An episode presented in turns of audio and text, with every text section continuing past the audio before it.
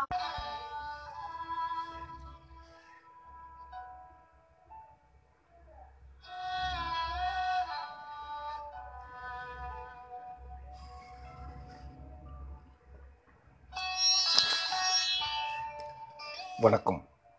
இனம் ஒருத்திருக்கிறது அதிகாரம் ஐம்பத்தி ஒன்பது.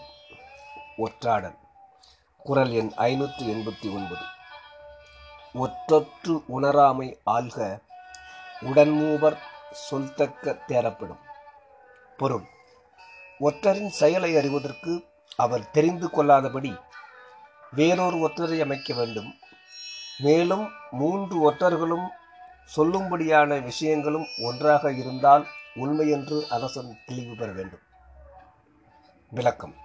ஓர் ஒற்றர் அறிந்து வந்து சொன்ன செய்தியை இன்னொரு ஒற்றரை கொண்டு பரிசீலனை செய்ய சொல்ல வேண்டும். மேலும் ஒற்றரையே வேறொரு ஒற்றரை கொண்டு அவர் நடவடிக்கைகளை கவனிக்க சொல்ல வேண்டும். ஒற்றர்கள் ஒருவரை ஒருவர் தெரிந்து கொள்ளக்கூடாது.